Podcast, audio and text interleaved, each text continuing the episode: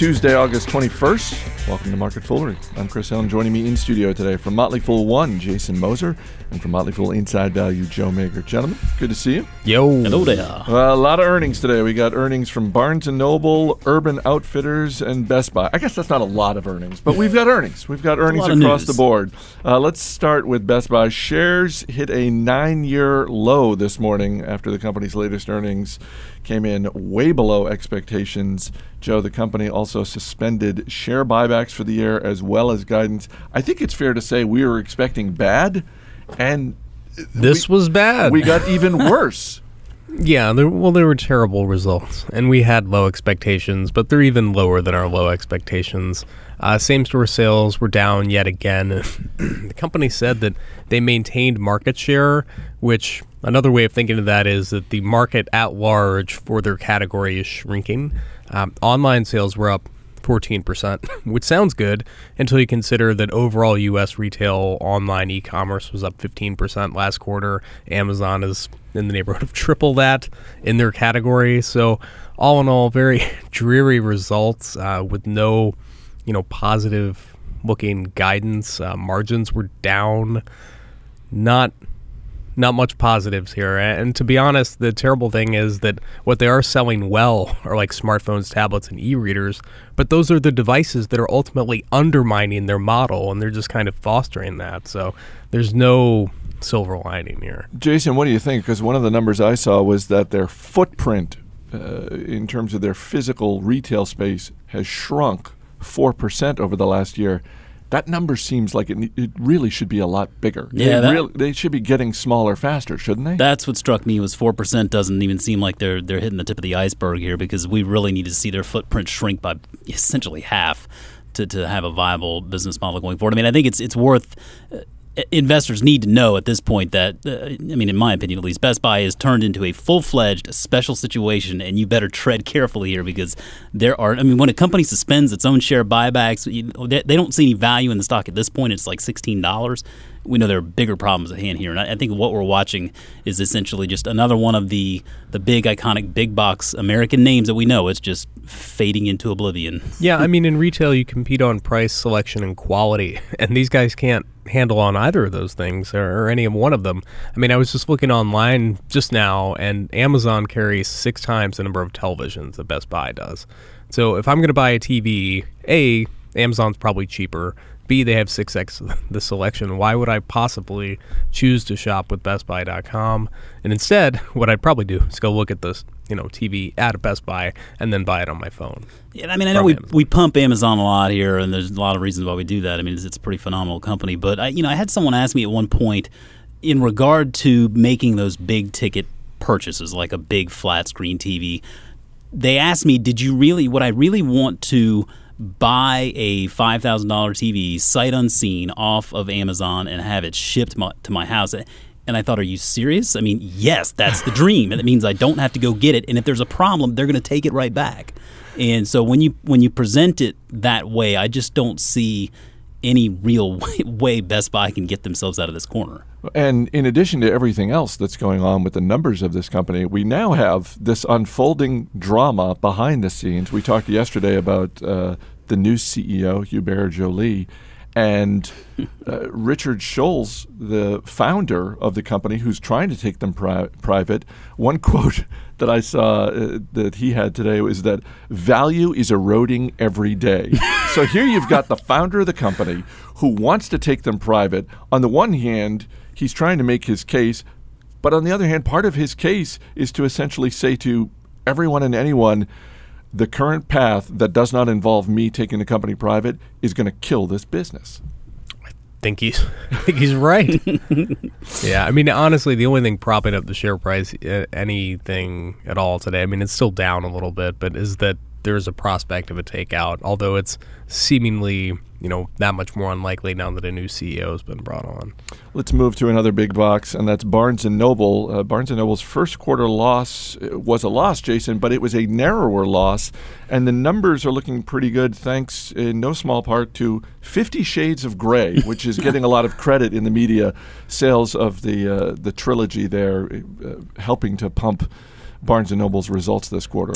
Yeah, I mean, I can't say that I've read the book or the series, but I mean, the Saturday Night Live skits are just slaying me. They're great. So apparently, there's something to it. And I thought it was very interesting to see that the bookstores were actually what was propping up the performance this quarter. You know, I think for all the ragging that we do on Barnes and Noble, because we do rag on the company plenty. Um, they are not insignificant in the digital book market. You know, they hold about 20, 27% market share next, you know, to, to first place Amazon. So there is room for another player in this market. And I think that's why we saw that, that investment uh, by Microsoft.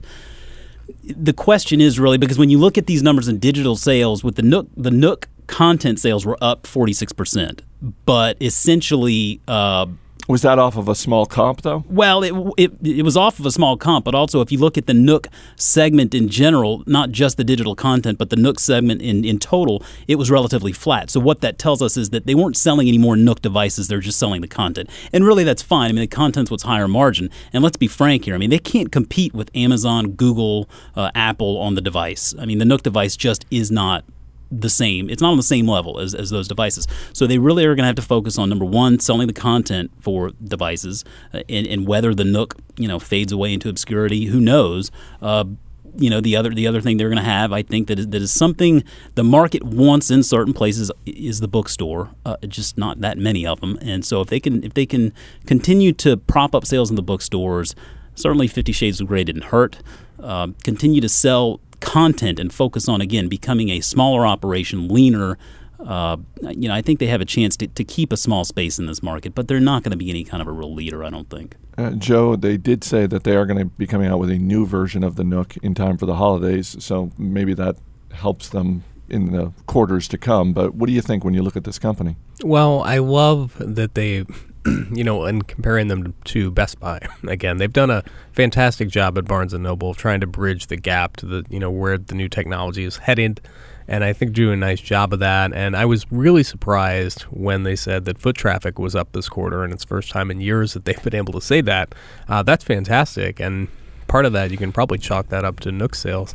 I don't think that's long term sustainable, uh, but I think that if they can get the Nook in as many people's hands as possible, both through Barnes and Noble and other retail channels, that these guys have a shot. I, I do ultimately think it's going to fade, but there is something there, and like Jason said, there's a, a valuable franchise with selling all the books on the back end. We got a great uh, email. You can always email us, radio at fool.com. Great email from William Hocutt in Birmingham, Alabama. He writes Could Barnes & Noble and Best Buy switch to some sort of membership model like Costco to help them stay in business. Personally, I don't spend a lot of money at either place, but I like knowing I have the option of walking in their stores and seeing the actual merchandise in Best Buy's case or just browsing through Barnes Noble. It seems like one of the ultimate services these companies are providing is that experience. So is there any way for them to monetize this? I'd be willing to pay an annual membership, not as much as Costco's $55, but maybe somewhere in the range of 25 to 30. It's an interesting thought. I, I think when we've talked about Costco in the past, Jason, there is that experience, there is the value proposition, and certainly Costco does an amazing job of retaining their members. I think that if they one of these companies was to go forward with this type of deal, that's what they really have to figure out, isn't it? What yeah. the membership experience would be, or what you would be getting as a Barnes and Noble member or a Best Buy member beyond just sort of the normal, hey, you're a member, so you're going to get a 10% discount. Yeah, and I think in regard to Barnes and Noble, uh, you know, this is where a first mover advantage comes into play here because Amazon's already beat them to the punch there with Prime. Uh, Prime at seventy nine dollars a year. You know, you're paying for that. And it's not only you're, you're not only getting the shipping option, but you're getting uh, free video streaming, free access to their Kindle lending library, which is tremendous at this point. It's only getting better. And so I think at this point it would be very difficult to persuade consumers to say, hey drop the Prime membership and come on over and join the Barnes and Noble membership because it would be, I think, a little bit more one dimensional in comparison to something like like Amazon. Now, in regard to Best Buy, I'm not sure. Joe, what do you think? I don't think Best Buy could pull it off. I don't think they have enough repeat business to get people coming back in the door to validate it. Uh, Barnes and Noble, I'm pretty sure, has some variation of this. I've actually been a member of Barnes and Noble at some point in the past with a book buying program that they've got, but I don't think, you know, with Barnes and Noble, I think they are trying to get as many people in the stores as possible. And then when you start putting a membership fee on there, you're starting to really risk that traffic. I think the way they continue to stay relevant in the physical world is by having the bookstores be a place where you go, you browse, it's leisurely, you have coffee, and they want as many people to experience that as possible. Yeah, I think there is there is something to that. I mean, there's a romantic sort of nature to the bookstore that either as someone who grew up in that generation like we did, or if you have kids, you know the the the joy in taking your kids into the bookstore. For example, Right. they love to go around for hours. That's a lot of fun to watch. And so, from that perspective, I do like knowing that there is a Barnes and Noble in our neighborhood where we can go. I mean, a lot of our books we do get from Amazon, uh, download them to our Kindles, but we also still buy physical books, and there's there's something there's still a market out there for that, and I think there always will be. It's just getting smaller. So to wrap up on these two companies and these two stocks, as I mentioned, Best Buy hitting a nine-year low, uh, Barnes and Noble down slightly as of this taping.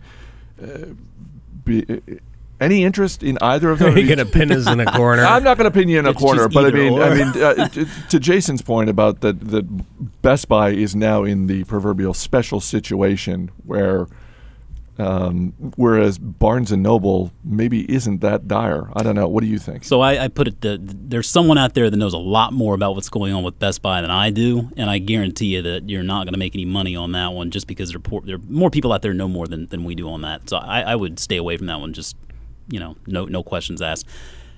Barnes and Noble's a little bit uh, more of an interesting situation. It's not a special situation. It's it's fun to kind of follow to see how they're gonna how they're gonna stay competitive. I don't know that the stock really you know is that attractive to me at this point, but you know, I mean, it's it's it's worth following. I think it's interesting to follow, and you can learn from it. If nothing else, at least Barnes and Noble doesn't have the founder of the company out there saying value is eroding every day. I mean, I would, for what it's worth. I'd take Barnes and Noble over Best Buy. They, I think the 300 million that Microsoft pumped into Barnes and Noble for a share of the Nook franchise shows that there really is something of value there that people are willing to pay for. Yeah, and they're Investors are willing they're to going to pay be for integrating that app into their into their Windows 8 platform. I think so. It'll be interesting to see how that works out, and if it you know plays into Microsoft's tablet at all. It'll be fun to watch. So, as a Microsoft shareholder, I should be rooting like hell for the Nook to just sell get like gangbusters. Yeah, I actually thought that was a nice little move by Microsoft. Shares of Urban Outfitters up 17% this morning after second quarter profits came in higher than expected. The dashing Joe Magyer. What what is going on at Urban Outfitters? Well, I think I've worn this shirt about four times without washing it, so I think the dashing line is very friendly. Um, you know, this gets back to just good old fashioned improved merchandising. They got better in touch with their customer base, and that showed this quarter. Uh, margins were better than expected because they didn't have to write things down as much as they have in the past. And, you know, you put all that together and you get some pretty good results. Um, I thought all that was great. And another thing I liked was hearing that they're going to be spending more of a focus online uh, and expanding their selection on the website. You know, some online clothing stores have been kind of reticent to include the full shopping experience online with the idea that it'll keep people coming to the stores.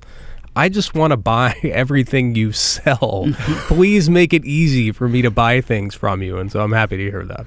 Uh, I should point out that Urban Outfitters also owns Anthropologie, which, when you were talking about the margins improving, I, as someone who has wandered through Anthropologie every once in a while with my oldest daughter, it doesn't surprise me that margins are improving because that really seems like an expensive place uh, as I try and steer her out. Um, uh, uh, but uh, Jason, this is uh, a little bit of a turnaround in that you had Richard Hayne, the co-founder of the company. He came back in January to take the helm. Urban Outfitters had been struggling for a little while, and uh, this really seems like it's working out well. His his return. Yeah, and you see that every once in a while. I mean, it, it didn't work out so well for Dell, but it worked out pretty well for, For Starbucks.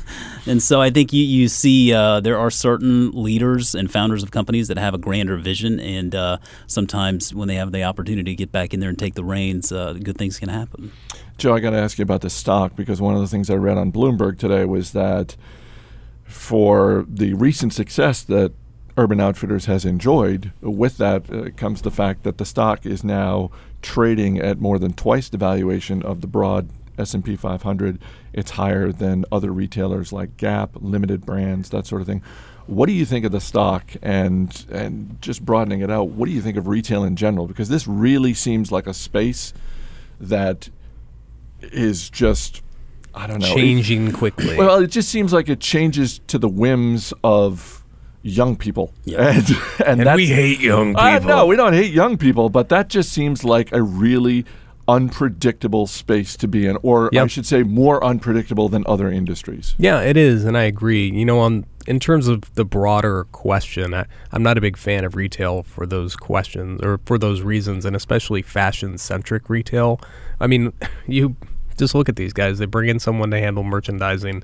They put in new heads, and it works out very well for them. Well, that's fine and dandy, but we've also seen Abercrombie uh, and Aeropostale just have very different fortunes over the last couple quarters, and it just shows how fickle consumers are and how difficult it is to stay in touch with them. And personally, you know, I don't think I have an edge with fashion and the ability to predict where that's going, and a company's ability to see that either. So it's just not really a space that I'm into. No edge. I mean, Chris just called you dashing. Well, he's, you know, I mean, he shops at Bonobos and hit places like that.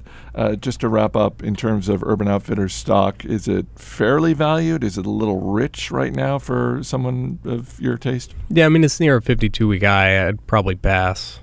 Jason, what do you think? Yeah, I tend to look at these types of retailers uh, and make investments in them based on valuation. If I'm seeing something like a Tiffany or a Coach that's a little bit more timeless or more Yeah, uh, uni- universally accepted, that's where you can you can see companies building value over the long haul. But companies like Gap, uh, Aeropostale, Urban Outfitters, yeah, I look at them s- just strictly on valuation, and this one's too expensive.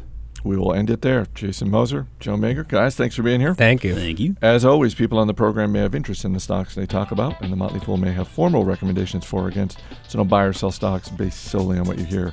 That's it for this edition of Market Foolery. I should point out that our producer Mac Greer is on a much-deserved vacation this week. So, so if the Who let quality him out of the cage? if, if, if the quality is slipping, that's why. So, uh, as Mac said at the end of last week's Motley Fool Money, save your hate mail. Mac will be back next week. I'm Chris Hill. Thanks for listening. We'll see you tomorrow.